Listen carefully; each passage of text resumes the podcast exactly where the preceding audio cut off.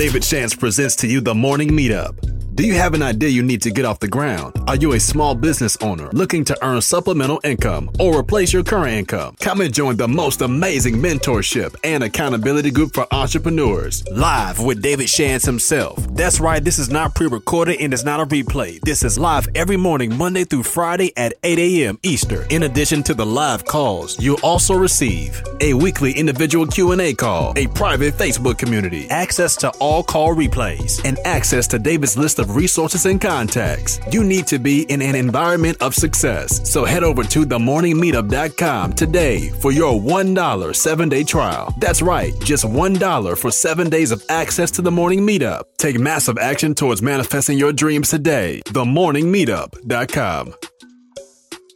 And 3, 2, 1. You're listening to The Real Social Proof Podcast with Mr. Sleepers for Suckers himself, David Shand. Let's get it. Welcome to another edition of the Social Proof Podcast, man, where I get to find successful people who built something and they can really tell you how they built it. Why? Because they actually built it, not off theory. And I'm excited because I have a real friend on the show today, somebody I've known since the baggy suit days. Facts. Yeah. 18, coming out of high school. Oh, you was like second year in college? Yeah, I was only a few years older than you. How old are you now? 33. So I'm 35. Yeah. I remember you were coming there, just coming with your crew, and just as a young man, just super professional. Yeah. You know what I mean? Yeah, and I've been able to really watch you do some really amazing things. So, Mr. Justin Owens, what's good, brother? What's up, bro? How you feeling? I'm all right, man. Glad to be here, man. I don't know why it took so long. When things line up, they align. It happens when it's supposed to happen. That's a fact. So I guess for those that don't know, man, just introduce yourself. Justin Owens. I've been an entrepreneur since I was 18, in direct sales, network marketing, own a few companies. And my passion is just really teaching people the game of entrepreneurship. Yeah. And, really my message is to show people that look like us that they can overcome the stereotypes of what a successful man, specifically African-American, looks like without having, you see it, like, you don't got to be the rapper, you don't got to be the athlete. You can just be entrepreneur and you can still have a similar, if not better, lifestyle. And just really out there in this entrepreneurship game. So. Gotcha. So coming up, were you always wanting to be an entrepreneur? Yeah, bro. Yeah. My parents had a cleaning business, so that was my first introduction to it. Like, second grade, we would be cleaning buildings. I remember I was in Miss Butt's class. No, that was third grade. Miss Butt's class. I was falling asleep in class, and she was like, "What you doing?" I was like, "Man, I had to work last night." She was like, "Hold on, what grade?" Third. She was like, "Why? You know that's against the law." So I went home, told my parents, like, "Look, I ain't got to clean no more. It's against the law." Right. It's like, black parents, man, they start with the belt. Say one more thing. Get in this van. We're gonna clean these buildings. But that was the first taste of it, and then middle school, high school, I was the guy that sold candy, CDs, throwback jerseys when they was hot. So anything like in the entrepreneur realm, that's what I really got into. And then I was going to go to school for business. And I just started asking the professors had they run the business. And none of them had. And my parents would get in the car, they were like, "So what you think?" I'm like, "Did you hear my man? He ain't like, right. I ain't trying to be. I don't want to waste y'all money because if they ain't ever run a business, I don't really want to do that." And so, that just shifted me into just sales and kind of going through my own educational process. Learning business. So did you go to college? No. Mm. So you like interviewed the colleges? You're like, "Nah, I'm straight." That was it, and then started doing sales. What was the first crack at sales? Door-to-door sales. Right. So but first it was like the prepaid legal days, right? Yeah, that was in high school, though. I was still in high school when I did prepaid legal. Oh, so you lied on that. No, because my birthday is November 18th. So the second half of high school, I was 18. Mm. So that was like January of 2005. So that's right around the time we met then. Yeah, so for sure. That's been, what, 15 years then? 15 years ago. Wow. 15 years ago. That's crazy. A long journey. That is crazy. Sheesh. So you started that, and how long were you like actively in? 6 months. Six months. My the guy that signed us up had this concept about this juice company. I didn't know anything else existed, so he was like, "Oh, I'll tell you about this Noni thing." So we started doing Noni juice for a little while. And who was it? What was his name? I don't remember, bro. It hit me doing this thing. I can't remember though. So it wasn't Brian. No, it was like it was not really. It was just like a guy that signed us up. It was like somebody that went to like my Kingdom Hall, like for church and stuff like that. But so he signed you up in prepaid legal, and then you was like, "Yo, we about to do this." I didn't even know we were being moved. I was like, "Yo, I kind of like this prepaid thing," you know what I'm saying? Then he moved us over there. He's like, "No, we're not doing that no more." And then that's where I met a little bit after that. That's where like I met Robert Dean and I met Barry and all of them then, and Brian. That's where I kind of found out about him. Brian Bean, yeah, Brian Bean. Shouts out to Brian Bean. That's my guy. And then. Maybe a few months after that, I ran into a guy that introduced me to my initial, you know, person that was kind of like an example, Rico. And and that's kind of how I started that whole relationship and, you know, and did pretty well in that company with Lightyear. Did you have jobs or it was just like network marketing and network marketing? No marketing, no marketing. Really? Yeah.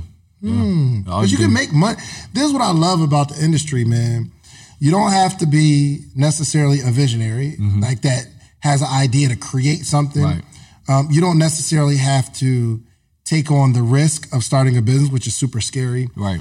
All you got to do is work. Yeah, yeah. And that's run the play. Like, yo, I'll like draw the play out for you. That's it. That's it, bro. I'll put everything around you, give you the field. You just got to run the play. Yeah, yeah. And I, you know, I really didn't understand how simple network marketing was until I started my own business. You know, because I had a call center. I ended up getting a contract with a company called Clear Wireless. I don't know if you remember that company. What? I got my little Clear bag. Yeah, yeah, I got a little bag in Clear. So that was my first time making like $70,000, $80,000 a month type of deal.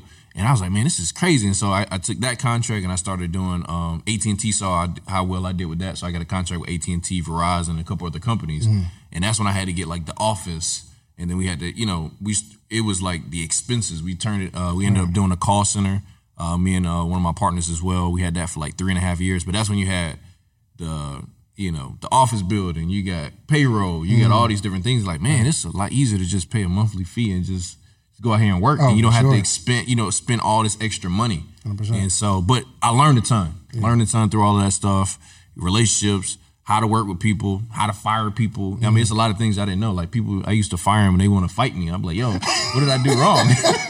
And then you start learning how to fire people to make them feel good about it. You know what I'm saying? It's like, yeah. Like, walk me through that. Yeah, so it's like, first of all, it's a pre-conversation. So before time, you know, we're going to have a conversation. Dave, you know what I mean? How you come with your goals? I'm a little off track. Well, listen, let me ask you this, Dave. I mean, would it be fair to say in the next 2 weeks if, you know, if we're not at least doing this, and this is not taking care of you right now, this is probably not the best fit for you. Yeah, I feel like that. Okay, well, let's revisit it, you know, in 2 weeks. Let's just see. Right. You know, because maybe it turns around. Yeah. 2 weeks pass around. Hey, man, listen.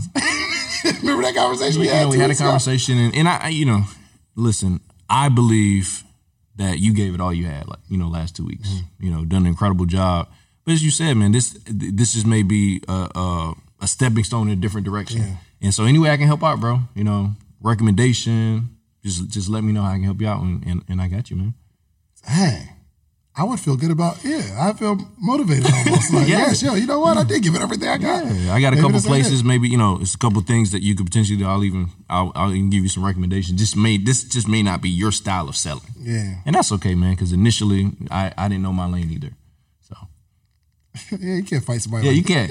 But in the beginning, I'm like, hey, man, let me step into my office. Hey, what was you doing, bro? Right. It's not working. Right. You know, you got. I'm gonna give you like, you know, till tomorrow. See how your numbers are doing. If that don't hit, bro, it's not gonna work. And then I'm young. I already look young, but I look younger. Yeah. You know, 7 years ago. Yeah, for sure. So it's like now it's like this little kid telling you what to do. You're like, I will knock you out. You know what I'm saying? So, but yeah, so you drawing your maturity as a leader. Yeah, you learn all that stuff, and you know, that's why I always had to dress like a little bit more like professional, because I was always dealing with people that was older than me and stuff. Yeah. So I'm like, they got to take me serious somehow. Gotcha. But that was kind of my process, bro. Yo, you know what, bro? Now that I think about it, I was making money in prepaid legal, and there was a conference coming up, and you recruited me out of that, bro. Out of the conference? Yeah, bruh, you recruited me out of prepaid legal. No, I didn't. Yeah, so we're both in, and it was your fault, bro. I done made $100,000 in prepaid legal, fam. Yes, it was for Lightyear. So what happened was, I don't know where we were, but you invited me to Rico's house. Yeah, I remember that. And we were sitting there and like going through the plan or whatever. and the conference was coming up, and I was like, man, I gotta go to this. I gotta go to this convention. And Rico was like, yo, man, listen, forget that convention. You can save money. He's like, yo, I give you the money that you're going to spend on your tickets or whatever, I get to you to get into the business. Dang. And he paid me to get into business. And it lasted all of 3 weeks. It did. And I was on a path, bro. I was doing well. No, you were. Legal. Yeah. Dang. Yo, it's your fault, bro. Hey, but it led you to better things. I struggled. I worked at Applebee's and Olive Garden and all that. I got to remember illegal. No, it worked, though. It definitely worked. It worked out the way it was supposed to work out. It did work out. So with that, was that your first true mentor? That was. Yeah. Looking back, now I say more example, you know what I'm saying? Because I learned a lot of stuff from him. But yeah, I learned a ton. The difference between mentor and example?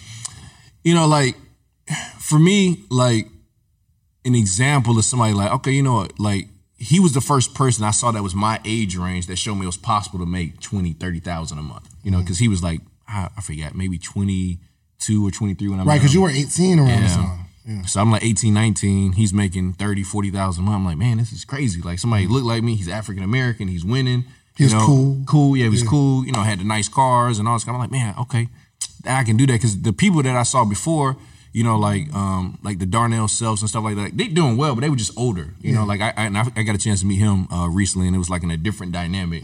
But it's like you saw that. Really, you got a chance to meet him? Yeah. We got a chance to meet him. Yo, he's still like... Oh, he's a beast. Top of my list of entrepreneurs, speakers, like an example of taking an idea and making it stick. Yeah. I stayed with it, though. Yeah. It's like he's been there since I was in high school. Before I was in high school. For sure. Because he already had the story, and like it's the same joint. So I'm like, okay. How did y'all connect? Actually, through David. Eminitia, they wanted to meet up, and I had an event in DC, and they had lunch. Dave was like, "Yo, come through," and then we connected, and he's like, "Yo," I was like, "Man, I was in your group when I was in high school. You know what I'm saying? You signed my Success magazine. You don't even know it." Yeah. I would love to meet David. Yeah. I mean, I would love to meet Darnell. Self, yeah. No, I can hook it up, bro. I fanned out the other maybe a couple months ago. Mike Humes commented on one of my posts. I'm like, yo, it's Mike Humes. Yeah, I know. Yeah, these guys are still like celebrities to me. You know what I mean? Yeah. Yeah, that's awesome. So y'all, you were going through the process. Lightyear, right? So yeah, those guys are kind of older. So you see Rico, and you just kind of gravitate towards him. Yeah. Solid guy. You know, really talented. You know, I would say, like, I learned a lot even from, like, you know, speaking, communication. Really, really solid dude, you know. And then we even did business together, you know, a couple years. And we had an incredible run, changed a lot of lives. And then it was kind of time to go a different direction. You know what I'm saying? That's really what it came down to. But what I learned from that was, you know, I learned examples of, like, I think any relationship, even with people that I mentor, you're going to find things to do and things not to do. Yeah. And I learned a lot of things to do, but I also learned a lot of things not to do. Yeah. And, like, how to handle situations, how to work with people, and how to really love on people and really, you know, inspire them to do more. Yeah. I've learned that in other environments. But I also learned, you know, like I said, things to do, things not to do. Yeah. Yeah, I want to say y'all stole my idea. Do you remember we was in Arizona, right? It was at the ET conference. Yep. And I said, yo, I want to do coaching. And I said that I think what I'll do is instead of like having a coaching program, I'll mentor people, but they got to sign up in this network marketing company and I'll just teach them because I'll get my residual. Right. They'll have my opportunity to make money. Right. And y'all was like, yo, that's stupid. No, I promise you, bro. We was like doing the company. He was like, nah, you can't do it like that. You just gotta. I gotta look at when that conference was. I promise you, bro. Because the we launched the company in December of 2014. December of 2014. So that Scottsdale event it had to be October. No, I don't think September. I had the store. I don't think I had the store yet because I got the store in February of that year. No, of 2014. Yeah. Maybe. I don't know. Yo, I remember he was like, nah, that ain't gonna work. He was like, yo, you either be all in on network marketing or you like start your own joint, like your coaching program. Who said that? I think it was Rico. Okay. Rico. There you go. Because I was like, yo, this is a really good idea. Y'all might have one of your old conversations on that. And then y'all built the company. Yeah. I was like, yo, this is what I was with my idea to do that, but yeah. Yeah, that was my concept. Yeah. Because it makes sense. Like, yo, I could coach, I could mentor. I ain't got to worry about back-end stuff. Right. I just recruit people into this company, and then I coach them, and I get my money from the company. Right, yeah. Yeah, well, you know. That, it worked well. Yeah. So how did y'all start forming your own network marketing company? Mm-hmm. Is different. It is. It's different. It's a lot of work. I think that's why I do well in what I do now, because it's like, this is easy. You know what I'm saying? Like, you know, you got to put together the software. You got to have the merchant accounts. There's a lot of stuff that I know about network marketing companies, which a lot of people misunderstand for whatever reason, but that I know now about the business that I would have never known just being like a distributor of companies. Like, merchant accounts, really big scams that people play on the back end that you have no clue that people do. And so you start learning all that stuff and you really start understanding how to really build a business. Because back then we had to do both sides. You got to build a company, the software, the back end, the training and all that stuff, and then go also build a business. Yeah, for sure. And so that was like, it would be some days I'd be at the office for 3 days straight, and like not even go home and like building the company. So, it was an incredible experience. You know, we, made great money, impacted a lot of lives, but you know, it was a platform to do bigger things. So yeah, I want to go through how you went, like you go from building your own company to in a company, right? Mm-hmm. So what did you feel any type of way? Did you feel like you were downgraded? Obviously you made the right decision for sure. But like, did you feel like, yo, I'm going from starting my own to now I'm just in somebody else's? You know, maybe for a half a second. Mm. The ego kicks in. Yeah, it was like a half a second. But I'm like, man, I don't care. I had to get back to like, why did I start doing this joint in the beginning anyway? It wasn't for titles. It wasn't for like, I don't care. I really don't care about a lot of that stuff. You know, like, I think for me, it was just, all right, Justin, what can give you more freedom to do what you want to do? And then, you know, obviously, you know, getting a chance to, you know, work with David closely. That was big, because I was like, man, he was already at 100,000 a month. He was like, oh, bro, if you do what I show you, you know, you'll get there. And, you know, you fast forward. Now, it took me two and a half years to get where he was at when I met him. Right. And it was like, I learned a lot of things that I didn't know. I was like, what's more important, a title or like having the freedom to do what you want to do? You know what I'm saying? And that, I just made a choice. But it is something that some people don't have, I think. And some people, even in that transition, didn't do it because it was a downgrade of position. Yeah. But it was an increase in lifestyle. Yeah, for sure. And freedom. And that's really what I was looking for. Yeah. I want to get into, and if you don't mind, because I don't want to, I think there's some principles and lessons in your journey of like how you had a partnership and then the partnership didn't work out, right? So if I ever have a chance to interview Dame Dash, I want to know how we have this partnership, we have everything's going great, and then it splits, right? So what happened throughout the process? Because now you're going through like some legal stuff, yeah, it's been going on for 3 years. Yeah. So when you started the company, what were the things that maybe you wish you had it done, or what did you do right in terms of paperwork, structure, all that stuff? Yeah, I think it's some things we did right, and that was, you know, the structure was there, the paperwork was there. I was a guy that I didn't really try to get into the numbers too much. Like it was almost like, you know, like your teacher say blind faith. I just trusted. You know what I'm saying? I was like, okay, cool, everything right, no problem. I don't need to look at the numbers. I know it's a new company. I from starting my call center, I knew how things work. So I don't really got to look at the numbers. I know we got to build this thing up.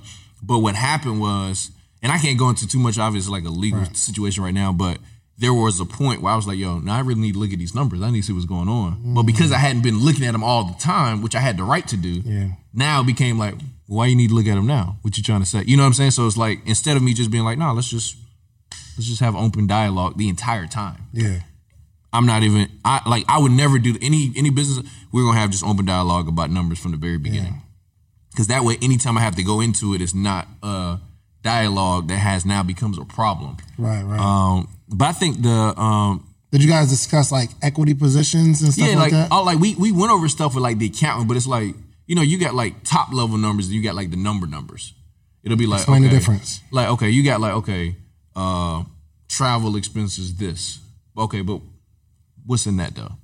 Let me see the line items that's made up of, and it's things you find out. Gotcha. So you see travel expenses 5,000. But we don't know what's in the 5,000. Right. And then that's a big word, travel. Yeah, and then you look in, you know, telecommunications, and you say, oh, what, man, Okay. I didn't know we was doing the home internet in the joint too. You know what I'm saying? So, but when you're just looking at internet, you're not looking at like, okay, what does this really consist of? So I started really looking at like, okay, you know, but here's what I would tell you. I didn't start looking at it to, you know, it was like, there was a situation where it was like, Justin, we need to look at all this stuff. We need to see all this. I'm like, well, shoot, you check me, I got to check you. You know what I'm saying? Right. And that's when I just found some things I wasn't really comfortable with. And also there was a point where you needed some verification, or there was like a trust issue. Yeah. It was. I think most of the times in business, it's not the outside world that breaks a company down. Sometimes it is, but a lot of times it's internal. You know. With teams, organizations, like you look at a lot of organizations, a lot of the breakdowns are internal. Yeah. The Lakers could have won a lot of championships. What happened? Shaq and Kobe. Yeah. It was an internal breakdown. And so the toughest thing is to keep a team together. And it's easy when there's no money. Yeah. And that's the easiest time. But when success starts coming, money starts coming, and then people sometimes they lose it. Like they just kind of forget, like, yo, how do we really get here? Mm. And I think that was that could have been some of it, you know. I think for me, what I learned through that process was I had a chip on my shoulder. I think I still do to an extent of like that process. Cause you know, when I made the decision to leave, it was like, yo, Justin can't do this. He don't know how to build no business. He ain't gonna, you know, and I wore that on me for a while, but I went to a Bob Proctor event. And one of the things he said there was to send love to 3 people a day that bother you. And I was like, listen, I do anything you, but I ain't about to send no love to them. You know what I'm saying? Like, I'm in a lawsuit. I'm not trying to send no love. I was doing all the work. I was doing the same stuff. It was literally, I had to let go of and really forgive a past situation. Like now I can talk about, I feel nothing. Yeah. You know, 2 years ago, I probably would have still been a little heated. I wasn't talking about it to nobody, but it was inside. It was the inside. And that's why I tell a lot of people, it's not just the hard work that's required, but it's the heart work. Yeah. And if your heart isn't right when you're building and doing things, then things still won't turn out right. And so when I literally forgave that situation, I'm like, you know what? I really do wish you the best. Like now I genuinely, like I don't want nobody to fail, or because there's also people that's connected to them. So it's like, if I want you to fail, then now I'm affecting this person, that person's family. And that to me was... wasn't the greater win. And when I matured to that point, literally that year, I went from January, 10,000 a month, by October, 100,000 a month. Just with that shit. I mean, I was doing the same stuff though, bro. Traveling, presentations, all this kind of stuff. And I was like, yo, if I would have let this joint go 2 years ago, where would I be? Yeah. You know, so that was a learning lesson for me to really just kind of let go of the past. You know, you gather your lessons. You know, I learned a lot through that, bro. Like we had some younger people that were in the business with us, and you know, it's like sometimes you try to force people to do things and make them who they're not. Yeah. And you don't have to. Like let people be them. For sure. You know, like I have people like now in my business, I got doctors, I got attorneys, I got professionals, I got kids in college, and it's like, yo, I just learned how to, you know, interact with everybody. Like a couple years ago, you wouldn't saw me in a hoodie and stuff like that. But I've learned to adapt to, you know, my environment instead of trying to make people Justin and started to make, hey, I wear a suit, you got to wear a suit. Right. Well, that's not necessarily true. I was actually going to dress up today because I just knew you was coming like clean. You know? Yeah, well, you know, I was like, okay, I see the podcast. Everybody else be fresh with it. So I was like, I'm going to come in. You know what I'm saying? I'm going to come in with some gear. No. So in that situation, obviously, and the only reason I'm getting into it is because there are lessons here, and I have partnerships, right? Mm-hmm. And I think there are some people that's watching this now, and they might be in partnerships, and something's there that maybe isn't talked about, and nobody's attacking an elephant in the room. Right. So I kind of want to know, because like you don't just say, okay, I don't trust you, you don't trust me, I'm out on the company. Mm-hmm. What are some of the other things that came about that kind of caused the demise? Because y'all was like peanut butter and jelly, bro. Oh, yeah. I mean, you know, the thing is, we never have ever had a disagreement other than that one. Like I'm talking about from the time I was 18 to the time I left. We only had one disagreement. But the type of disagreement it was to me, it was when I can't rock. No Hold more. On. Great relationship for a decade or more, right? And then somebody wants to they want to check some things that you were doing, you want to check some things that they were doing. And then that ends it? No, it was more, but you know, I don't wait till this lawsuit over with till I really get into the details. But it was more of like it was more of like just lack of trust. And I think when you lose the trust, then it's hard to really build a business with somebody you don't trust. Because then there's always that weird. Because now you're always looking like, you know, it's like, you know, you lose the remote at the house and you can't find it. And you asking everybody. And you like side-eyeing, like, I know you probably sitting on, just stand up, bro. You always got the remote. Yeah, I know you had it. Stand up, bro. Right? And then you stand up, be like, okay, I believe you now. And then, but if you never uncover that, you're always going, I'm going to look at everything you do that way. And for me, it was like, you know what? I just sent him a letter. I was like, yo, because I actually, it was something that actually got brought to me by somebody else. Mm. And I'm the type of person, I'm not going to take it just off of what somebody said. I'm not going to change it. But I felt some kind of way. Right. So I just asked him. I was like, yo, bro, is this true? And he was like, yeah. But let me tell you why. I was like, I don't need to know why. And that was that. And that night, came home, wrote my resignation letter. I'm like, I'm out. At that time, I didn't even know what I was going to do yet. Whatever that thing is must have been deep. Like, with no explanation? Yeah, no. I didn't even need the explanation. And certain stuff, I'm like, yo, you was about to stab me in my back? Yeah, but let me tell you why. Like... I don't really need to know why you was about to stab me in my back. It's the fact that you even thought about doing it. Yeah. I can't rock with you. You know what I'm saying? And so, but I think we both learned some things in that exchange, genuinely, because, relationships is key to business. Absolutely. And I had this funny, I got a post that I'm going to be posting a little later on today, but it was talking about like, we've all read the book Think and Grow Rich, where it talks about the general or the captain that like burnt the ships. I don't remember. He burnt the ships and don't go back. And I'm like, I get that philosophy, but some people really, they doing that with relationships. And I'm like,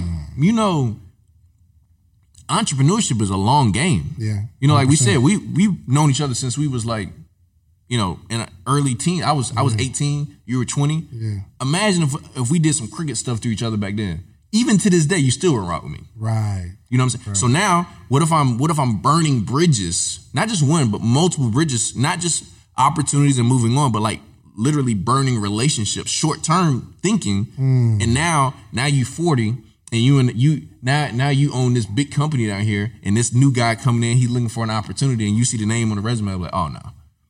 Wow. Cause when I was 23, I don't mess with that dude. So I've just learned to like, you really gotta mature with relationships, and you gotta learn how to think long term. And so yes, can you burn your ships so that you're like, hey, if it's like, hey, I'm not gonna be at this job or no more, but like there's certain relationships, I think you gotta do what you can to keep them intact. And there's certain ones that do have to go. Yeah, if they gotta go, they gotta go. It is what it is. But I think right now I've seen a lot of people in business that they just burn relationships almost for no reason. I'm like, are you thinking like right? What do you see? What are some of the reasons you see people burn relationships? Especially in the industry of entrepreneurship, whether it's network marketing or, just money, trying to get to the next level. Money, ego. I think a lot of it's ego and pride. Some people secretly compete with other people. There's some people, man, I've dealt with people, bro, that they'll only support you if there's a financial benefit in it for them.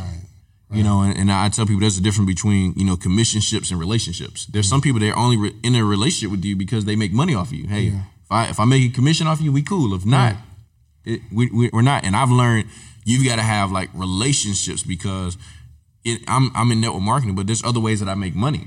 And there's relationships that didn't work in this industry that have worked in other places. Yeah. But if I was so shallow-minded to think, oh, well, we're not doing the same thing, or this is not the right season for you for this, but it could be for something else, I would miss out on a lot of opportunities. So I think not really understanding the long-term game. I think a lot of people, I think all of us, we would go back and do things differently. But yeah, I think ego has to do a lot with it for a lot of people.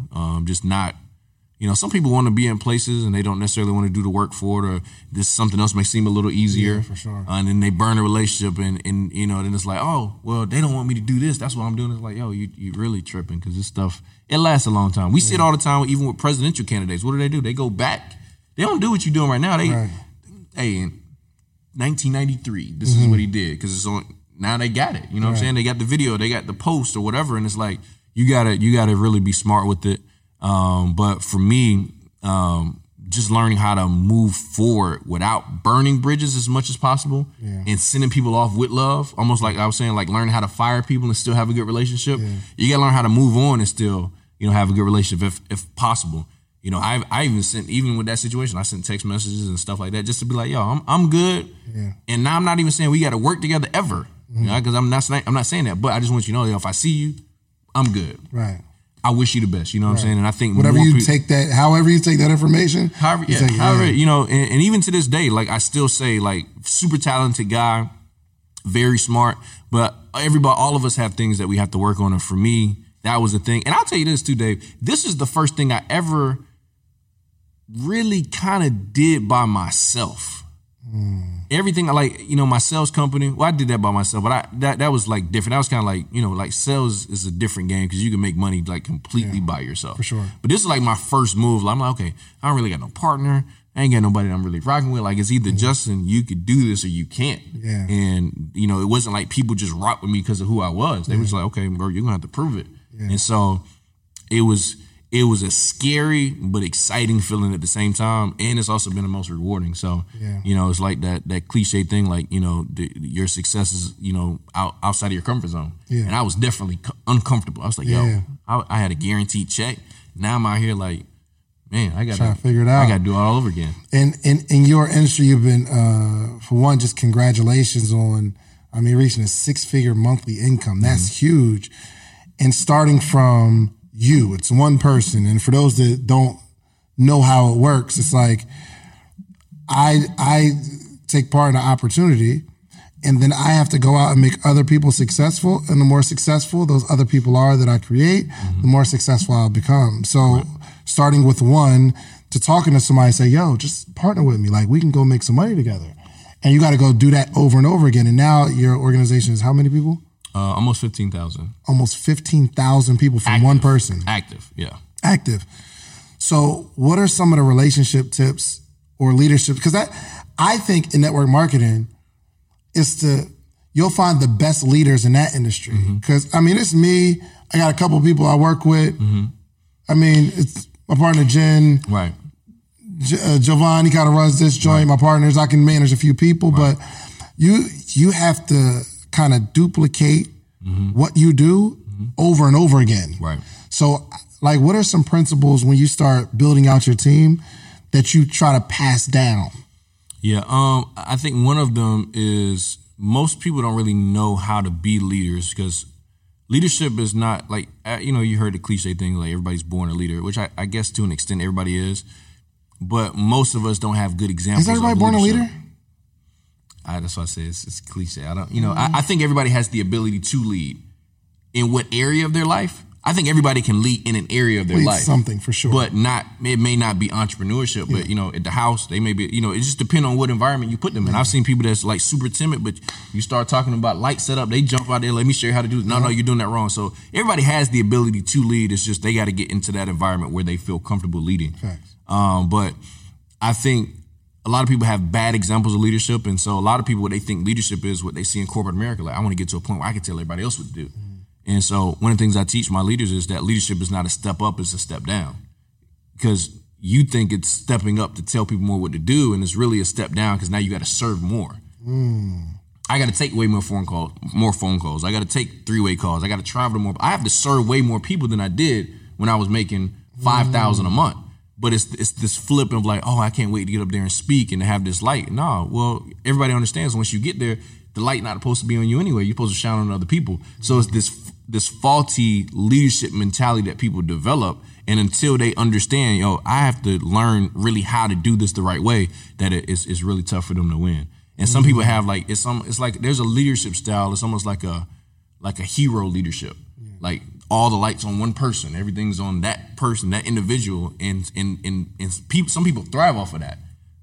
I was like, no, I don't need that, bro. Man, you know? I finally see it, I think. Yeah. I mean, if you are, because whatever you do, like, duplicates, right? So if you're going out there and serving people, the people that you serve will feel like they have to serve other people, right? And then you just got this whole organization of everybody serving each other and growing in that way. But if you sit back and tell people what to do, the person you're telling what to do might feel like they have to just tell people what to do. Right. And that can't last. Yeah. So I don't even tell people what to do, bro. I just give them a blueprint that was given to me, right? And then I just go do. Yeah. I don't tell people to go travel. I just go travel. Yeah. I don't tell people they got to do all that. No, that's what I'm doing. And anytime somebody asks me, I'm like, I can't tell you what you need to do. Let me tell you what I'm gonna do. Yeah. And so, and you know, Jesus Christ is a great example. Like, it's just like, you just got to be an example of what people should do. And if you're an example long enough, eventually people will do it. What throws people off in any type of business, people do it for a period of time that they feel like it's been long enough. Right. It's like, why y'all not doing this yet? I'm showing y'all what you need. No, keep showing them. Keep showing them all the way until you. And even me, there's another level. You know, it's like you can't get to a point where you feel like, oh, okay, I've arrived. I don't have to do the things. No, you still got to do it. Yeah. And so if that was really one of my big takeaways. You know, we got a saying that, you know, you keep God at the center and you love people. Yeah. And if you do those things, it's not a guarantee that you're going to win, but you will win. Yeah. Because I've understood that people don't have to win with me. I just want them to win. Mm. And some people, they just want you to only win with them, hide their winning. It's like, no, you don't have to do that. Yeah. But you should develop your leadership skills. And then the other thing is, I think you got to create an environment of belief where people start believing they can win. That's the toughest thing in this industry is, it's not that people don't think people can make the $1 million a month. It's they don't see enough other people winning that they're like, man, that's not. Yeah, I know it can happen, but is it going to happen for me? Yeah. And so what we start doing is making an environment of people like, yo, man, that just happened to my friend. He started with me. Yeah. He making $5,000 a month. He's making $10,000 a month. I know I can do this. Yeah. And so you create that environment, and then you teach them the leadership skills. That gives you a winning potential for a lot of people to have success. Yeah. So, and over all these people that you personally introduced or help your people that you introduce. What do you think one of the crucial pieces of failure is? Like, what is that thing that you've seen thousands of people come and go, right? Mm-hmm. What do you think what are some of the common threads between people who just don't stick it out? It's a couple of things. One, what people listen to.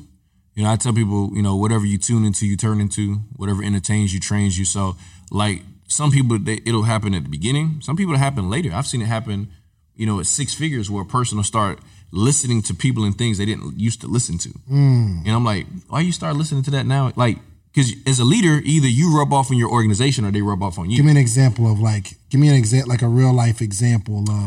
Like, you can have a person that's like winning, making money, and then like you have a new person that comes to your business that you feel like has superstar potential. And they're like, oh, I mean, this is good, man, but what we really need to do is we need to do this, and, you know, they're doing it like this, you need to do it like this. And you'll start listening to somebody that hadn't done anything. Right. And they're trying to tell you what needs to be corrected. So what I wanted to do is I say, look, okay, cool. Hey, bro, try that out. Let's do that with your group. Mm-hmm. And if it works well, we'll do it with everybody else. Yeah.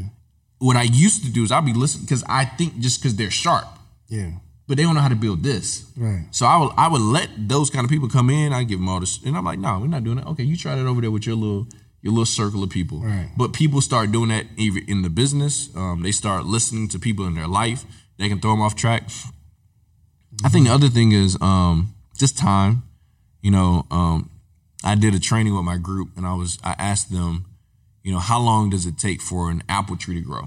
Mm-hmm. And they're like, a year. Yeah. 2 years, 3 years. No, I don't remember the exact number. I think it's 6 or 7 years. We have to look it up after this. Yep. But here's what happens. If I didn't know it took 6 or 7 years for an apple tree to grow, if I plant a seed and I look a year later, it's not growing. So I'm like, yo, it's broken. The seed is broken. This the soil is messed up. Let me plant it over here. So now I dig it up. Now when I dig it up, what happened? I start the whole process over. Mm. So I put over here. Now I start. All right, yo, what's going on? But if I would have known that it takes 6 or 7 years for it to grow anyway, I gotta let it sit. I gotta take care of it. I gotta, you know, do all that kind of stuff to let it give itself time to grow. Yeah. But so here's the question: if people don't know how long it takes for an apple tree to grow, they also don't know how long it takes for them to be successful. Why? They've never been successful. So what they start doing is, man, I've been doing this for 6 months. I should have already been successful right now. Yeah. Why do you say that?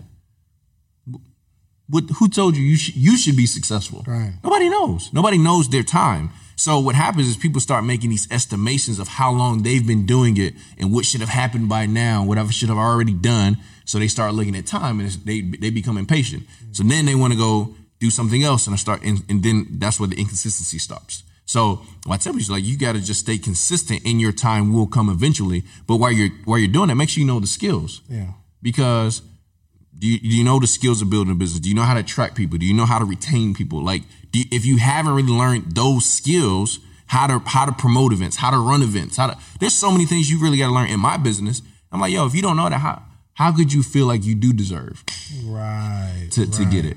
And the thing is this, that even with the apple tree, just because you don't see it coming out of the ground don't mean it's not some stuff happening down below. Yeah. And so you can mess up this entire process because you're looking at other things, and you know people, like you heard the saying that, you know, grass is green on the other side, but there's dirt there too. Yeah. And so when people start, you're like, yo, you looking at all this stuff, but you actually had something that was good. And once the apple tree really grow, bro, it'll take care of a family for generations. Mm-hmm. It ain't just a one season thing. And that's where the development process comes, in my opinion, because once you really know how to do it, like, I feel good about this process in my business because I actually know what I did. Yeah. Like, it wasn't no, like, hey, Justin, here's 5,000 people, just manage them. Like, no. I know the presentations I did. I know what the work I had to do. Right, I know what environment I had to create. And when you do that, just like growing that tree, now you're like, okay, well, I know how to grow a tree. So if we want to, you know, have an orchard, I'm planting a lot of seeds. I know how to take care of it. But in 6 or 7 years, we'll have hundreds of trees that are not growing. And I understand how to do it because I did it one time. Yeah. So give me an example of, like, development, maybe something that you really struggled with, mm-hmm. and what you did and what were the results. You know what I mean? Just being able to document development. You mm-hmm. feel me? So, like, for instance, I tell the story often that I used to drink until I realized my pattern that the next day I feel terrible and I'm just not productive. Mm-hmm. Like, and here's the thing, and maybe it's just my body, because I could have 2 or 3 drinks and it's just, it's not overdoing it. It's just that next day I'm just dragging, and mm-hmm. it was just one of those things that I had to really sit back and make a decision. Do I want to have those nights out with my friends and cost me a whole day of production? Because at this point, I'm trying to build a business. I'm trying to do it. Yeah. And I just had to notice the pattern. Mm-hmm. So I had to make a conscious reminder of what am I going to do tomorrow? Mm-hmm. That was my whole thing. I got to identify what I'm going to do tomorrow. Yep. And if I have my day planned out for tomorrow, it truly dictates what I do the night before. Right. So that was my thing of, one, just understanding the pattern. But what are some things that you may have struggled with, and what did you do, and, you know, what was the result? Yeah, I would say, and I'm going to answer this, but I'm going to say something before I answer it. Please. One of my skills I think that I have, which is really good, is, like, I'm a really good mentee. And I actually just did a training about this a couple weeks ago, but a lot of people seek to have a good mentor, but they're not really a good mentee. And so if you don't learn how to become a good mentee, then you miss a lot of lessons. All right. And so, one of the things I had to unlearn, because I was under a new mentor, right, was some of the things I learned from a previous situation. But because I was a good mentee, I'm like, okay, you know what, there's a way to get to 6 figures a month, and I got to learn how to do that. And so one of them was, like, how to encourage people. Like, it's so important that Black voices are represented in Black media for so many different reasons. And the next generation of Black voices and influencers from Black voices can be found on NPR's new collection, Black Stories, Black Truths. Black Stories, Black Truths is a celebration of Blackness from NPR. Each of NPR's Black voices are as distinct, varied, and nuanced as the Black experience itself. In the Black Stories, Black Truths collections, you'll hear stories of joy, resilience, empowerment, and creating world-shifting things out of struggle. And every episode is a living account about what it means to be Black today, told from a unique Black perspective. From Bobby Smyrna to The Wire, Michelle Obama to reparations, there's no limit to the range of Black Stories, Black Truths. I listen, and I'm enjoying these conversations that are for us, by us. Black representation, again, it hasn't always been shared from our perspective, and Black perspectives haven't been censored in the telling of America's story. Now they are the story. In NPR's Black Stories, Black Truths, you'll find a collection of some of NPR's best podcast episodes celebrating the Black experience.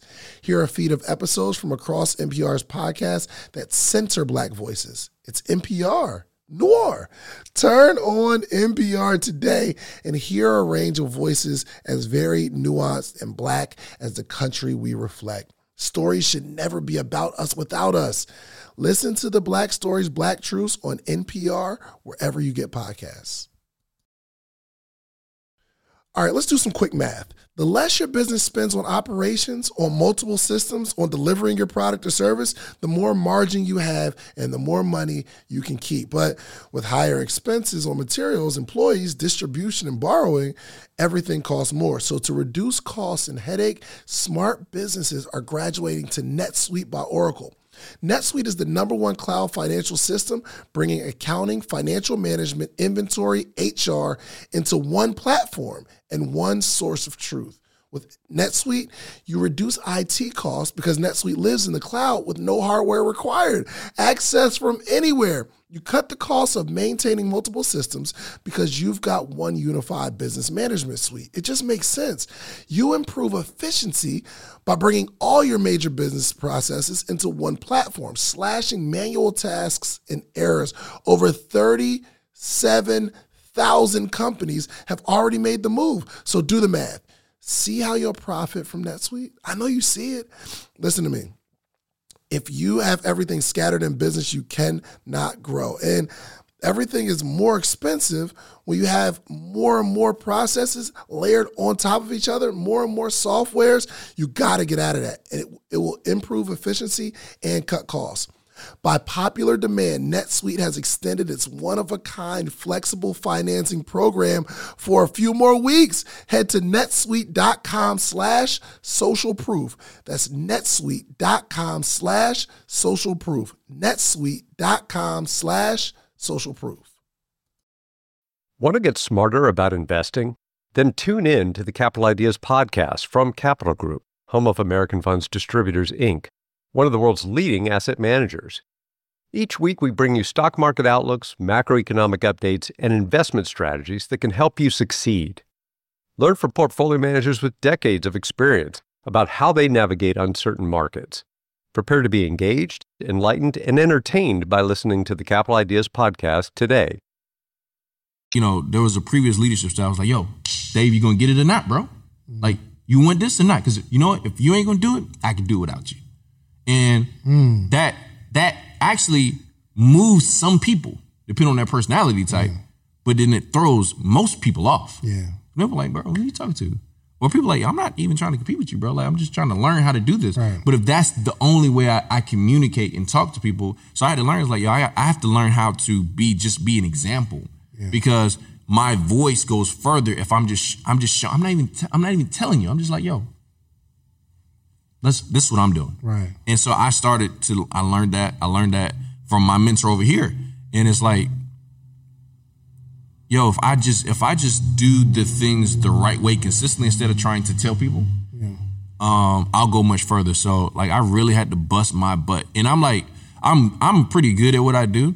And I was like, yo, I was working, bro. You know what I'm saying? Like, it's the thing I was just talking about, like working it and not seeing the progress. Like the year before, I was at 10,000 a month the entire year.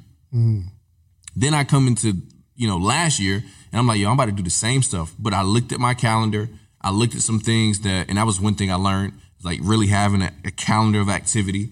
And I looked at all the soft spots in my calendar from the last year. I was like, yo, I really kind of took off in the summer last year. I didn't realize it going through the year. But when I looked at my calendar, I was like, I really didn't do nothing June, July, August. I was just kind of chilling. So all the spots I had dead spots in the year before, I said, okay, I'm going to go heavy. I went to the Bob Proctor event, right? I invested the money into going to that event, and I took away that one lesson. All right, cool. I'm gonna let it go. I'm gonna spend $1,000. I'm gonna come here. I'm gonna be here. And then I went to work, and then it was the same year, but now the results 10 times themselves. Yeah. So that for me was kind of one of the things I didn't really know how to do. Like, yo, how do I motivate people to do this stuff? And it's like, yo, you don't really have to motivate them. You're just trying to find the right ones that are motivated and run with them. And I stopped trying to force people.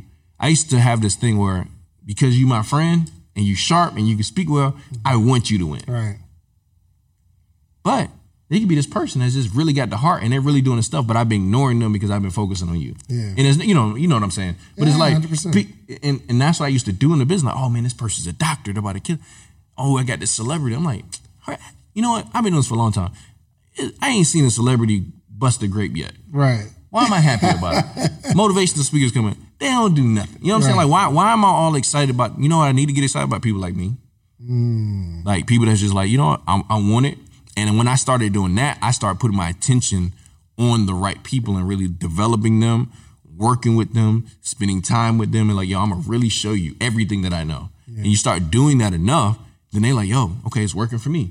You got to prove what you're doing works. Yeah. And so that's why, like, you know, people ask, like, what's the run to play? And it, like, because it's not even a team name. It's just a mantra. Because people used to ask us, bro, what do you do? What do you do? Bro, I just ran to play. It's a simple thing. You just run this joint and you get the results. Right. But you don't run it for 90 days. You don't run it for, I run it all the time. Right. Never. So. What is this play? What is the run? Because I see the play. I see the jacket. I see the chain. Yeah. What is run the play? Is there like a formula, or steps? Like, no, it's really being teachable and coachable to what the play is at that moment. You know, so like, you know, there's sometimes me like, you know, it's like, hey, Justin, let's put on an event. Or let's do this. And I tell people, you got to run the play, not question it. So like in football, it's not just one play. It's multiple plays. Like, hey, this time you blocking. Like, I'm blocking. Yeah. You got to learn the play. Yeah. Right? You got to learn it. Right. And it's like, okay, I got to block this time, but I really want to go get this touchdown. Yeah, but this ain't your time to get the touchdown. Like, inside of an organization, everybody has a role to play.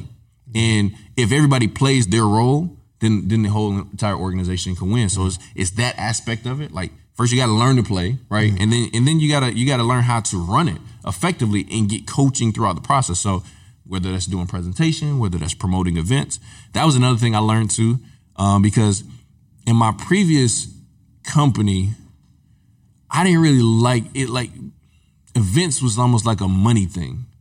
And I was like, yeah, I just kind of got burnt out with events. It was like, you charging people all this money. Oh, because the goal is to make money. Yeah, I'm like, yo, and that's not my heart. Like, I love the training piece of it. Right. And I know how to do that really well. I got to do a whole weekend training, like, the back of my head. Mm. But I was like, man, I already like doing that joint. And so when I came over to this company in this environment, I didn't really want to promote events because of my last exposure to events. And it was like, no. That ain't it. That. This is why we do it. This. Like, I've done events, bro, where I lose money. Yeah, I'm like, yo, I ain't like, I got an event in Miami. I got a nice house I rented. Then I got a yacht that holds like 300 people. We doing, and I pay for the whole joint. Mm-hmm. And I'm like, back in the day, I'd have been like, okay, 75. Am I gonna get my money back? Like, and not only can I make my money back, can I make something? Can I make a couple dollars? You know what I'm saying? Now I'm like, y'all just come. Because I realized the point of the event ain't about making money. I'll make money from the event, but not from the event. So that's more serving on just on a higher level. Yeah, it's a whole different mindset. Wow. Yeah. So it's learning how to move people. And so, like, running a play is like, there's been times I've been like, that I may be like, I don't know about that, but I'm gonna run it anyway. Mm-hmm. And I know there's some people, they be like, I don't know about that, and they don't run it. Yeah. They do something else. And it's, one of my leaders, Brittany, she said this best. If you work for the, if you're a player with the Lakers or you're players with Miami, it don't matter. All of them have a playbook, but you can't come from Miami and come to L.A. and try to run Miami playbook in L.A. It's not that the Miami one is different, better or worse. It's just every organization, every team has a play to run. Yeah. And if you're going to be successful in that environment, you have to be the best at executing that play. Yeah, and if not, then you got to go find a play that you think works for you. Yeah. So run a play is really, it's like a mantra of like just being teachable and coachable. Have your mentor tells you do this, go run it. Because they're not going to tell you to do something that's not for your benefit. Mm-hmm. And what I did was I literally ran the play. Yeah. He said, Justin, do the presentation 4 to 6 times a week. I did it. I didn't say why, or is there an easy way to do it? You know, what if no? I just did it. Yeah. So what have you learned? Because we had David on the show, man, and his belief is through the roof. Oh yeah, on a whole nother level. Like he's just one of those people that if he has in his mind that he can fly, like without a plane, like fly. Yeah. He's going to, like, his belief, I feel like his belief level is so he'll start elevating at some point, right? Yeah, no, for sure. And what have you learned working so closely with someone I believe will be one of the greatest businessmen, I believe, of our time? Yeah. What have you learned from him? Just that belief, like having a high level of belief and really how to create it. You know, like, again, run the play. He said, you know, Like, you probably heard about them on audios. Hey, how you go? Don't tell me you got the check. You know what I'm saying? Don't tell me you got the check. No, but I got the gold card. I got the gold card right here. You know what I'm saying? I love it. Got the dollar here, like rolled out. So it's like all the stuff. That's it. Yeah. It's all right. I got my next goal in here, so I'm on the airplane. I got my goal, so I put it up in my seat. So it's like all the things I heard him say. He didn't even have to say it directly to me, but he said it. Bro, it's funny.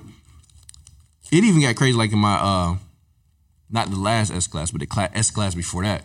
I was going to the tire place, and, you got the images in the car of your next car.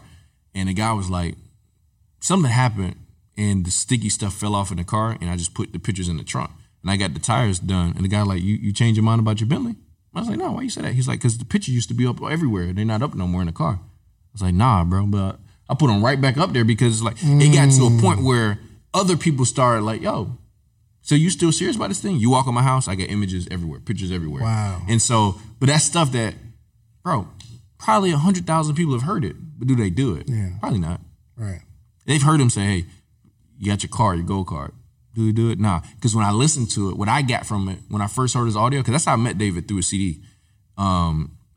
And I would just, every time he came in town, I'd buy him lunch. And we built a good relationship. Like that was 6 years ago now, just building that relationship. And in the audio that I heard, he was like, yo, I had a Louis Vuitton card with my goals wrote on it. So you know what I said? Yo, man, where you get that Louis Vuitton card from? He was like, it's not about the Louis Vuitton card. You just need a card, bro. Yeah. I'm like, yeah, but I want the Louis Vuitton because it just sound better. Right. But now, like that, I realized that was an area of not being teachable and coachable. I want to run and play. Yo, just get an index. It ain't even about the card. It's about you seeing it all the time. Yeah. It increases that belief. And so that's some of the things we've learned to do inside of the environment where people believe better. So like you go in my house right now, my pillows have my next goal on it. Before I had this watch, I had an Apple Watch that had this watch on it. So every time I looked at my Apple Watch, I love it. I saw the watch that I was getting. And so I started like learning how to do things that he was doing my own way and applying it to my life. And then we started teaching people the same way to do it. So creating that belief and how to do it consistently and not stopping. Like, I see him doing it. Like, first it was, $1 million a month. Now it's $1 million a day. And, last week he just had $1 million a day trading Bitcoin. I'm like, yep. Boom. Perfect. It's working. So it's just like $1 million a day trading Bitcoin. Yeah. So like when you start seeing this stuff, you're like, oh, well, why can't I do it? Like, I don't have to write down $1 million a day now, but I'm like, okay, cool. 100,000 a week. That's what we're going for right now. You know what I'm saying? Cause I'm doing it a month. I'll just keep growing it. But now that I know how to do it, I know how to do it consistently. Yeah. And not get thrown off by time. Yeah. Not get thrown off by the people coming or people leaving or people staying. I don't none of that matter. Yeah, what matters is my belief level and my activity while I'm going to do it. That's dope, and that's a great lessons from someone really successul. Mm-hmm. Now I'd like you to give me something that you've learned from someone that isn't successful. Like one of the most powerful points you've ever learned from someone unsuccessful. I'll tell you mine while you think about it. Yeah, let me think about that. It was me, I think my man Kaz, and somebody else was there. We were downtown on Peter Street. My man Dante Robinson. So we were downtown on Peter Street, and a homeless guy comes up, and he says, hey, I don't mean to bother you, gentlemen, but do you think you have any change to spare? Mm-hmm. Really well-spoken guy. And I'm like, sure, I got a couple of dollars. But he was so well-spoken, almost like the first word that come to mind is like scholar. Like, yo, you could tell this guy's well-educated. And he said, you have any change to spare? I say, sure, but I don't want to be rude. I don't want to be offensive, but how did you get to this position? Because I know, like, you've been educated somehow. Mm-hmm. And he said, well, no problem. I'll tell you the story. And long story short, he said, I wound up losing everything behind, an addiction. And he said, what happened was I had a really good job, beautiful house, beautiful family. And the guys in the office, they would go out on the weekends or after work and hang out. And I'm like, nah, I'm good. But one time he said, okay, I'm going to come this time. They said he goes and he sees them doing all kind of crazy stuff, all kind of drugs, and it's happening, going down. And he offered to him, and he's like, "No, I'm good. That ain't my speed." But he kept hanging out with the guys, right? And I keep getting offered. He's like, "No, I'm straight. I'm going home after this. I just came to kick it." But one time, they offered and he tried it, and it wasn't that bad. And you know, you just go home, go to work next day. Next time he goes out, guess what happens? He gets offered again. And now you're a part of this, right? And he said, what happened was maybe the addiction didn't hit me. I mean, maybe it didn't hit them the way it hit me because I really became addicted. And like, I'm getting high at work and all that kind of stuff. Wow. Dang. And he said he wound up, something happened. He lost his job. And, you know, losing his job, it put a lot of stress on his family, and his family left him because he still got this addiction. His family knows now, so they leave. And he said, I wound up here. Wow. One of the most important lessons I've ever learned in my life is your environment is so powerful that you're one step closer to becoming it. Mm. Like, and I mean, for a while, I stopped hanging out with some of my friends going to the club, and don't get me wrong, there's nothing wrong with hanging out with your friends, but I made a declaration that I wasn't going to drink anymore, but every time I'm with my friends, they're drinking, so it becomes harder and harder. And I said, one day I'm going to become it. Yeah. One of the most powerful lessons I've had. You drift. Yeah. And then I read the book, you know what I mean,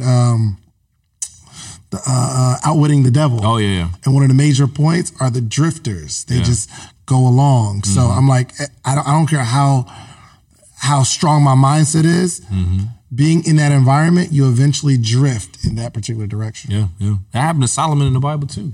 You know, he was like, oh, you know, he probably thought I'm wise. You know, he's wise. Yeah. They not gonna throw me off. And they say, you know, my man out there praying with him. You know what I'm saying? Right. Yeah. And I, you know, one thing I would say with that is like, that's why even now in business, like people say stuff and they do stuff and you know operate different ways. And I'm just like, man, life is already tough. I don't need to add any more problems to it. You know what I'm saying? Because like even like a simple smoke addiction, like you can add another problem on your life and your life already tough. You know, like there's no need to make it tougher. Yeah. You know what I'm saying? So that's a good question, but I was thinking like, because my philosophy is I really don't listen to people that don't really have the results, you know, that I want, but you can learn lessons. For sure. I've learned lessons from people that thought that they had made it big and then you realize that they really hadn't. And what I would say is like, I think one of them is like just how to be responsible with money.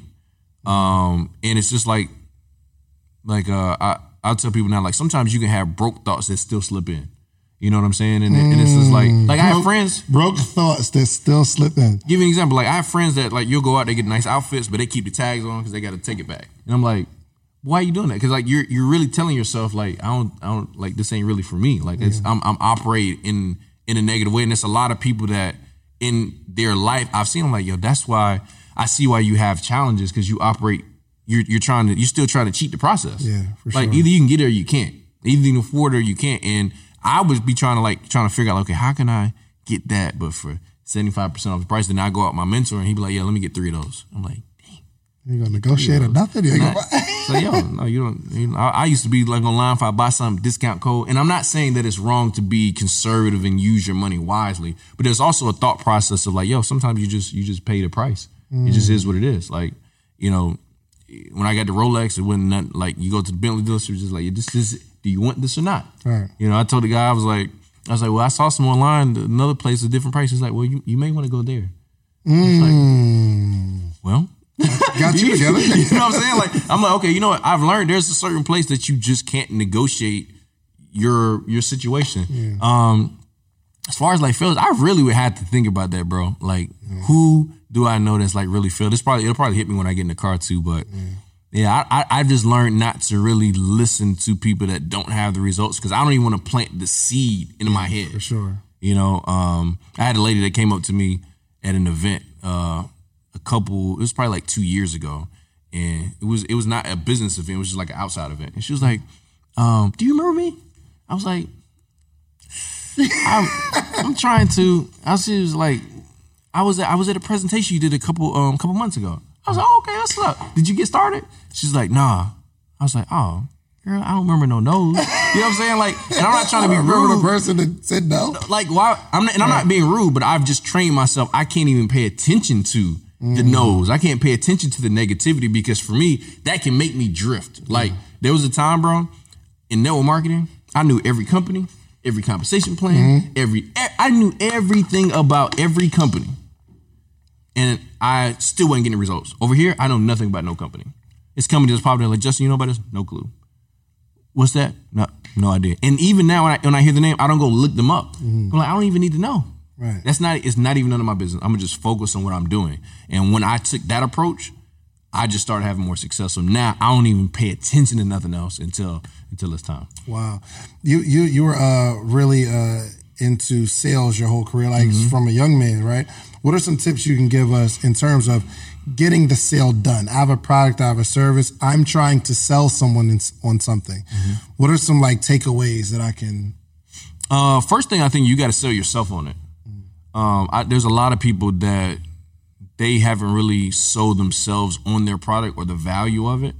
Mm-hmm. Like I give an example in my business, you know, there's a cost and then there's a monthly fee, right? And so let's say deep down inside, you're like, man, that monthly kind of high though, bro. So now when you're out doing presentations and somebody says, you know, hey, I can get started, but it's the monthly fee that's the high part. You like inside, you're like, I know exactly what you're talking about. You know what I'm saying? You don't say that out loud. Right. But you like. But yeah, like, I don't know how they got me. Yeah, like, man, I'm thinking about, you know, I was trying to get you, so I had to pay. You know what I'm saying? Like, but if you believe that inside, that's a challenge. What I do now, first thing I did was when I got started, I said, okay, how much does it cost to learn how to trade Forex? And I saw it was $30,000. I saw it was $50,000 and $20,000 that people pay. So then I'm like, a couple $100? Yeah, you gonna pay this, bro. Right. You know, I was, we were doing a training. Matter of fact, Donnie was there. And a guy was delivering pizza. And he was like, yo, y'all trading Forex? Like, yeah. He was like, I was like, how much your course costs? He was like, $15,000, but I'm delivering pizzas while I'm going through the course because eventually I'm not gonna have to do it no more. I looked at everybody. He was like, how much our course cost? I was like, bro, you don't even want to know. You know what I'm saying? But I think from a sales standpoint, first thing you got to do is you got to believe and have confidence in your product first. Sure. Because, you know, sometimes people discount stuff because they ain't got no confidence. Like, all right, man. All right, you take 50%. You know what I'm saying? You start negotiating with them instead of them coming to you. The other thing is just really communicating with people. Like communicating for them instead of for yourself. I used to do that all the time, like point out all the stuff I like, stuff I wanted, why you should want to do this. And I just learned, like, yo, you know, it's almost like, you know, buying cars. Like you go to the car, you don't try to pull somebody to a car. Right. Or what they looking at? All right, cool. What do you want? And even in my business, I've learned it's really sales, but you're selling people on them. Yeah. Because like what I learned is once I sell you on you and you buy you, you could do anything. So part of my business is like, I just got to sell you on yourself. Don't buy into Justin. I'm not this great guy. You are. Yeah. You're the same. You're Justin 3 years ago. Yeah. All I got to do is show you some of the things I learned. You do it. You can do it too. But with selling specifically, communication, learning how to talk to people from their perspective, not just your own. In my business, some people think, oh, people want to sign up just because of the money. Nah, everybody's not motivated by money. Yeah. Not everybody's motivated by a yacht party or they don't want the fun. Not everybody's motivated. Like some people just care about people. They ain't for them. Not everybody hate their job. Right. So if your whole presentation is, yo, you need to leave your job because your job sucks. Well, no, it doesn't. Maybe I like my job. I just want to find another avenue to help other people. Yeah. Find some culture. Or develop personally or find leadership. Bro, I know people that just pay for network marketing just to be around the people. Yeah. They're like, yo, this is like a social club for me. And I don't mind paying because it's a write-off. You know, but there was a time I didn't get that. And I'm like, yo, but you don't want to go make $100,000 a month. No, bro. I just want to. I want to come, you know, invite some people. Right. But I would definitely say, like, invest into learning communication, personality types. Those two things, when I really understood that, I made a lot more money. And then confidence in myself. Bob Johnson had his, matter of fact, me and David were in L.A. All-Star Weekend. And we ran across him and we asked him, like, if there was one tip that you could give a person, what would it be? And he said, first thing is you got to believe in yourself. You got to get as many people around you to believe in you. Say it one more time. You got to believe in yourself first. Yeah. And then you got to get as many people around you to believe in you. So same thing about your product. You got to believe in it first. Right. Then you got to get as many people around that product to believe in it. And if you do that, you'll always make money. Typically, a person that's having a hard time selling, they really don't believe that joint. Yeah. And sure. It goes back to belief. For sure. But you got to have confidence in it. You got to have belief in it. And if once you do that and you can start proving it, it really becomes kind of simple. Yeah. Wow. All right. Well, so what about somebody that's like super, like how do you get them to believe? Mm-hmm. You know what I mean? Because it's one thing to say, yo, you got to believe in you. Mm-hmm. But somebody that's been through drama, traumatic situations, mm-hmm. They've always lived with this self-doubt. Yeah. I just try to find examples of other people that have done it. You know, sometimes if you can't find the inspiration from yourself, you got to find another place. Like, I'll tell you one of the things that inspired me from a sales standpoint is like, I look at things that were harder to sell. Mm. Like, you know, some people don't remember like fax machines, but imagine if we were the first people to sell fax machines and I get you to buy. You're like, okay, cool. What do I do with it? Who else got one? Give me a couple weeks. The next guy that I sell, you better fax it out. And then, but you got to think about it. Somebody really had to sell somebody on that. Right. Like, I'm going to sell it to you. And my cousin got one. So y'all don't really know each other, but y'all can send people, y'all can send stuff. And then I'm going to sell it to this guy in New York. Right. But that's a lot harder than some of the stuff that we're doing. So what I've done is I look at other things. If I don't have the belief, I say, okay, what were some things that was harder? What were some people that had tougher situations and they got out of it? Because we've all had tough spots in our life. Mm-hmm. But it's like, yo, somebody else has done it worse. Mm-hmm. Why not you? Yeah. And then once you get that and you stop getting caught up in like what's happening now, I think that's really what's tough for people is like because you're so concerned about the right now that you're not just focusing on like, I think entrepreneurship is like a college. Yeah. I didn't go to college, so for sure. For me, it's like college. And so people that go to college, you're not taking classes like, oh, my God, I'm not making money today. Oh, my goodness, I don't have my degree yet. Right. You're like, nah, 4 years. And when I get done with this 4 years, then I'll go do it. If more people looked at entrepreneurship like, hey, let me give this thing 4 years of just learning the skill, taking the classes. Now, the cool thing about entrepreneurship is you don't have to wait until the end when you graduate to actually make some money. You could be making it year one, year two. You could blow up year three and that's your degree. Yeah. But what most people do, 2 months. Oh, man, I've been posting, man. I ain't getting no likes, bro. Right. Go back to David's stuff 4 years ago. Yeah. You know what I'm saying? Look at your social media. Look at my social media 4 years. It was totally different. Yeah. But you know what? You didn't see that. You just walked in on today and you think, oh, it was just sweet from day one. 100%. Nah, you weren't. How many days were you at the mall selling by yourself? What? How many people did you talk to? How many people did you get told no by? So it's like, but they don't get those reps. They don't see that. But they also don't want to go through it. Yeah. So I'm like, no, you gotta go through that process. But if you look at this thing like school and like, hey, instead of me paying a tuition, I'm just paying it in time. Yeah. And maybe you got to take some courses. Maybe you got to invest in some books and stuff like that. But treat it like college. It'll pay you much, much better than the people that have. Yeah. Have you experienced like just going through like the success and being on the stage and having this unquenchable belief in yourself? Do you ever get the feeling that it errs sometimes on the side of arrogance? Is that something that you have to like kill every day, or you just don't experience? Or, I think you can, but you can't really change how people perceive you, because a lot of times how people perceive you is not really you; it's really how they perceive themselves. Yeah. Now there are people that are arrogant and egotistical, 100%, for sure. Because I've work with them. And me personally, as I progress in my career, mm-hmm. it's something that I have to like kill every day. Mm-hmm. You know what I'm saying? Yeah. I have to, because it can creep up on you. Yeah. You know what I mean? I think what helps me is I'm still serving though, bro. Yeah. Like my mentor, even today, I'll come in, I grab his bag. Mm. I was doing that when I didn't have no money. So it's like, it still shows you like, no, bro. I got that. Don't worry about it. Do you expect other people to grab your bag sometimes? No, because see, the thing is, I'm not doing it for other people to do it to me. That's what a lot of people do. A lot of people, it's almost like the person that say I love you just so they say I love you, not because they're really trying to say it. They just want to hear it back. So they say I love you so you can say I love you back. Right. There's people that serve just hoping like, yo, man, you ain't seen nobody else grab my bags, man. Right. I'm grabbing this bag, you ain't grabbing it. No, I'm not doing it for that. Yeah. I'm not doing it for, when I go out with my dinner with my mentor, I still pay. Sometimes when it's other people, I just pay. I'm like, but I'm not doing it so somebody else will be like, oh, nope, Justin, I got this one. Right. I'm doing it because that's the kind of stuff that got me here. Yeah, and so you can't stop it. Yeah. So I think for me, it's still serving. And it's just staying humble. You know, mm-hmm. I tell people when you're on the bottom, stay hungry, and you're at the top, stay humble. Because you realize, hey, the shift, it can happen fast, but it can also unshift the other way, and it can happen fast the opposite way. And I've seen it happen to other people. Like, we've seen people even in the industry, like, yo, you know, $300,000 a month. You be like, yo, my man, what happened? A lot of it's they lost touch with people. So that's what I try to do. I still try to stay in the trenches with people, so I don't forget how it feels. For sure.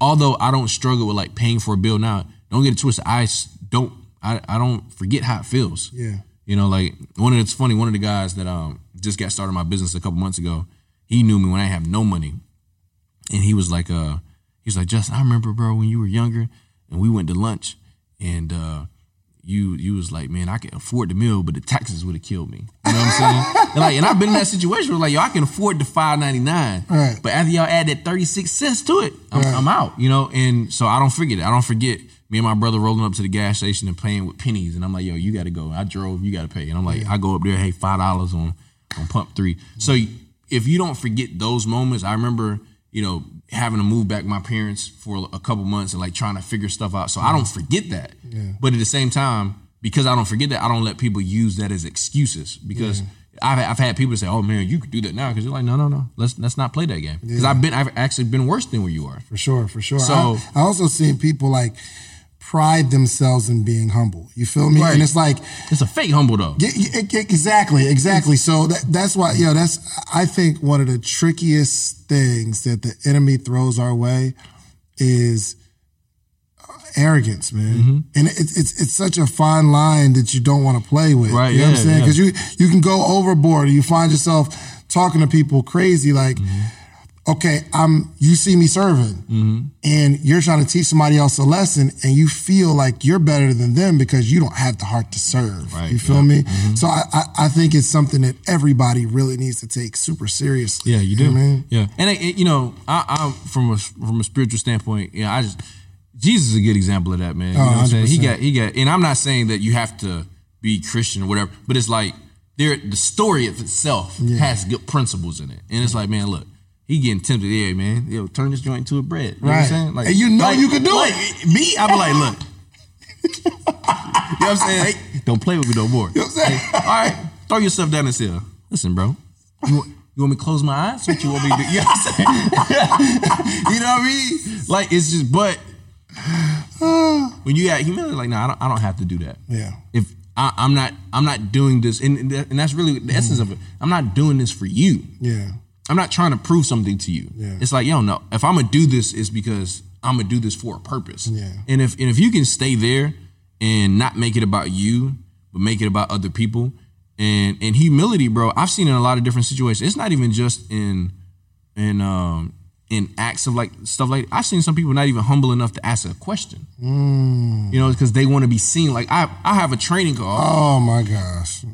I have a training call with the whole team. Anybody else got any questions? And then I get off the call. Hey, got a question for everyone to ask in front of everybody. No. We're not doing that. Because they're a leader.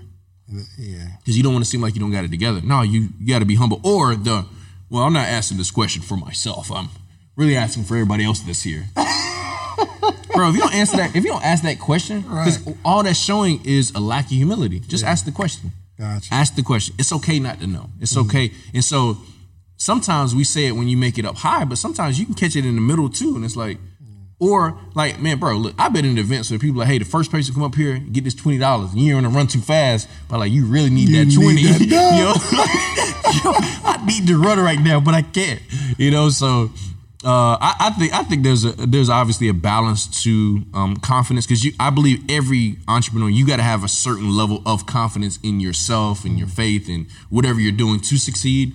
You just can't let it, you know, like you said, tip over into that the arrogance. I like, okay, you know what? I don't need none of y'all. Right. You do need some people, you know, so. Man, that's awesome. I will say that you are probably one of the most genuine people I've ever met. Yeah, appreciate you know what I mean? It, bro. Like, you've been the same way since I met you. Yeah, appreciate it. Ambitious, but not arrogant. Yeah. You know what I mean? Mm-hmm. And just a great leader. Just, I really admire just the way you move. Thanks, you know what I mean? Mm-hmm. So, all right, so we've been here for some time, but I like to make predictions on the podcast, okay? I want to know where you see yourself in the next 5 to 10 years, right? So that I can watch this video and say, yo, Justin actually did it. I got the video. He said it 5 years ago. Yeah. So what do you see for yourself in the next 5 years? You know, I just had a conversation with somebody the other day. 5 years is interesting for me to look at, because like even 2020, I didn't know this was going to happen. Who knew? You know, so it's like I can make some stuff. I know what I would like to have happen, like, you know, my parents, retiring them fully, you know, like house paid off, car paid off. That's definitely something that's got to get done. And really using this time to really position my family. Like I heard Rick Ross talk about, as you start making money, your job is not to like give money to your family, but it's position them so they can have their own. Mm-hmm. So now what I'm doing, like with my brother and my sister and my cousin, like it's just like, yo, I want to position you so you can create your own and do your own thing. And then for myself, it's like eventually, like from a speaking standpoint, I want to be able to have more impact there for sure, because I think that's just something I really, really enjoy doing. That's why I like network marketing. That's why I like sales, because it was like it was ability for me to use my voice and my appearance and my personality to be able to impact people. So I would definitely like to scale that. But that's really it, bro. Just being able to use my platform, my voice, and my personality, my appearance to be able to impact more people.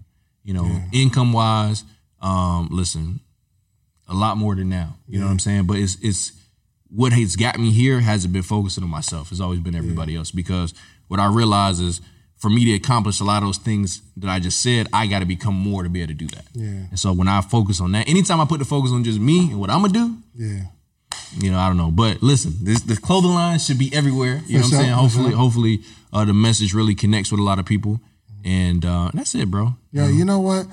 And I want to touch on it, like you said. You know, just kind of getting into that speaker space is there's almost like the, you know, you have battle rappers, and it seems like battle rappers can't really get in the mainstream, right? And you have this thing in the MLM industry, like where people don't want to necessarily claim the industry because it's tougher to get into that notoriety space. I've seen one person do it really well, which is Jim Rohn, right? He come from network marketing, then look at him, biggest speaker in the world.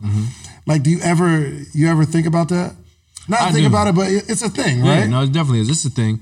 I think for me, because I'm like, I've done entrepreneurship on both sides, you know. So I think I haven't got worried about it, because like I don't brand myself as just a network marketer, because I do, you know, I've got other businesses and stuff like that I do. I really believe in like teaching people entrepreneurship. I do believe this is the best way for a person to get in for the average person. 100%, it really is, because.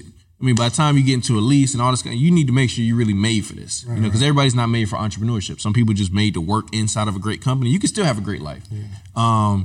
But you know, I think you can get locked into that if you become a career network marketer. Not that there's a problem with that either, but if you do the right things with your money, you're investing it the right way, you have the right people around you, I think you can evolve into something much more. For sure. And not that there's anything wrong with this, but I think you can definitely do that. But again, it just goes to being confident in who you are. I think, you know, the old school version of network marketing versus how it is now, it's a totally different perspective of it. Yeah. But yeah, you can, you know, but that's anything, you know, I try not to worry about it, because it's like an actor. They can get like, you know, locked into just being a funny role, or you're the corny guy. Like, yo, nah, I could do some other things. Like, I can sing too. I can dance. Right. And so I think what you have to do is you got to get really good at something else, and then allow those other things to come into place. Like, you know, even my clothing line, I've had it for a long time, but I didn't put a lot of energy on it, because I was like, yo, let me get really, really good at something, build a platform. And then now, bro, we move a lot more stuff, and it's not because just the message is so good. It's like, okay, the platform has grown. Gotcha. And so I just tell people, like, wherever you are, build that out, and that will get you ready for the next thing. Science to Get Rich talks about that all the time. It's like, you don't have to do more than what you don't have to overwork. Yeah. But wherever environment that you're in, even if it's a job you don't like, a house you don't like, whatever it is, a car you don't like, you gotta treat it the best way, because that'll get you the opportunities. The opposite way, it ain't gonna get it for you. So I'm like, yo, I'm here now. I'm going to do the best I can do with this opportunity. And then whatever else happens in the future, just being prepared with it financially, you know, skill set standpoint, yeah. and then having the right relationships. Yeah, if anybody can do it, I think you can. Because you got that, you got the charisma, your humor, mm-hmm. and the ability to take a tough subject and break it down to where people can really get it and spoon feed it to somebody who maybe they're not seasoned entrepreneurs. So I think if anybody can like really become a yeah. like this all around entrepreneur and have multiple streams and build a brand, it's definitely you. Thanks, so, bro.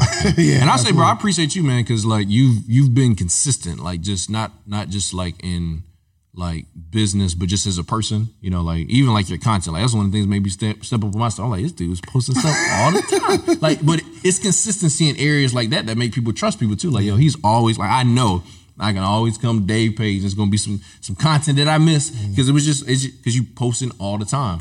But it's not just that, like, you know, the e-complex, you didn't just set it up and it's gone 6 months later. Like you really invested into this thing. Like you really built it out. And I think, what more people have to do is really invest into stuff like you have, you know what I'm saying? From relationships, you know, I don't judge a person by what they're doing. Also, I look at how many people are still around you from years ago. Yeah.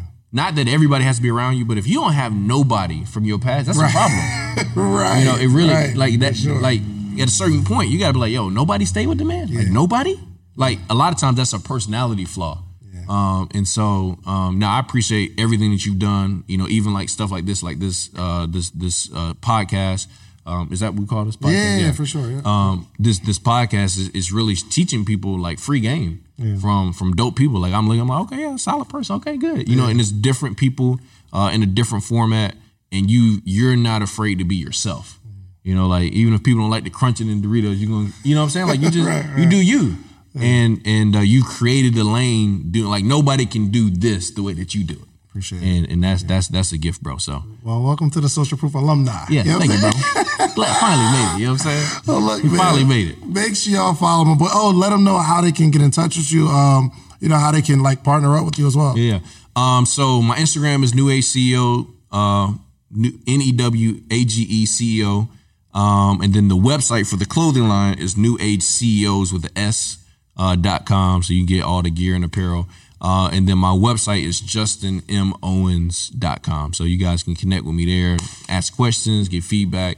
And we're teaching people the game about just not just investing into foreign exchange and digital currency, but like really how to grow wealth with it. Like, I don't know if you saw, bro, like even PayPal, like the reason Bitcoin just went over 13,000. PayPal just announced they're going to allow people to start buying and selling on their platform. Ooh. That was like a couple, like last Wednesday or Thursday.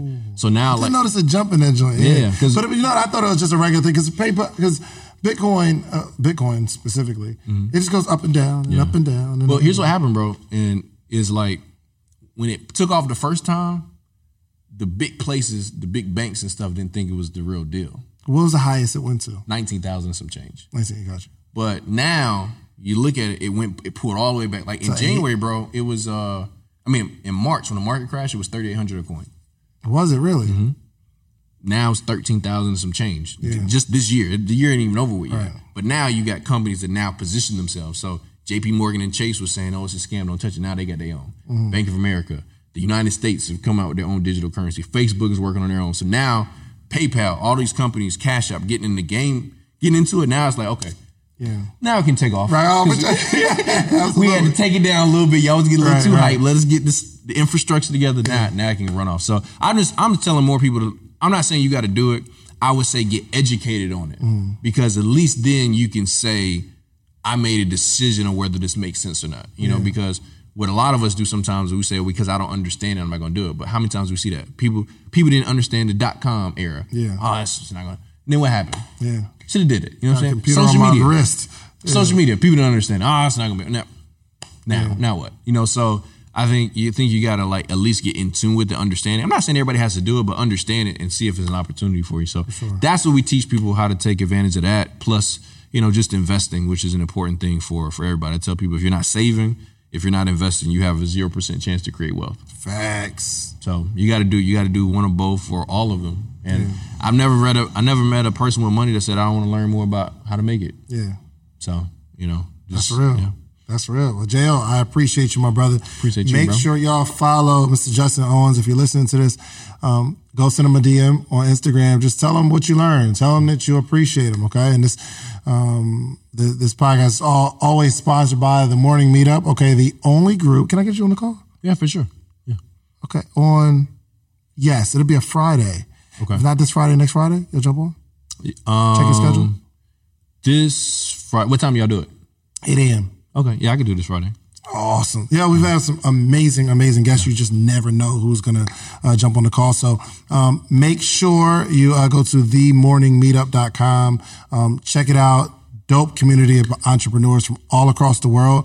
I think this morning we had 150 people on the call this morning. Yeah, sure. Man. So it's absolutely amazing. So make sure you're a part of themorningmeetup.com. Follow my boy Justin Owens and go kill it. All right, we out of here. Peace. Peace. Want to get smarter about investing? Then tune into the Capital Ideas podcast from Capital Group, home of American Funds Distributors, Inc., one of the world's leading asset managers. Learn from portfolio managers with decades of experience by listening to the Capital Ideas podcast today. When you need mealtime inspiration, it's worth shopping Kroger, where you'll find over 30,000 mouthwatering choices that excite your inner foodie. And no matter what tasty choice you make, you'll enjoy our everyday low prices, plus extra ways to save, like digital coupons worth over $600 each week. You can also save up to $1 off per gallon at the pump with fuel points. More savings and more inspiring flavors make shopping Kroger worth it every time. Kroger, fresh for everyone. Fuel restrictions apply.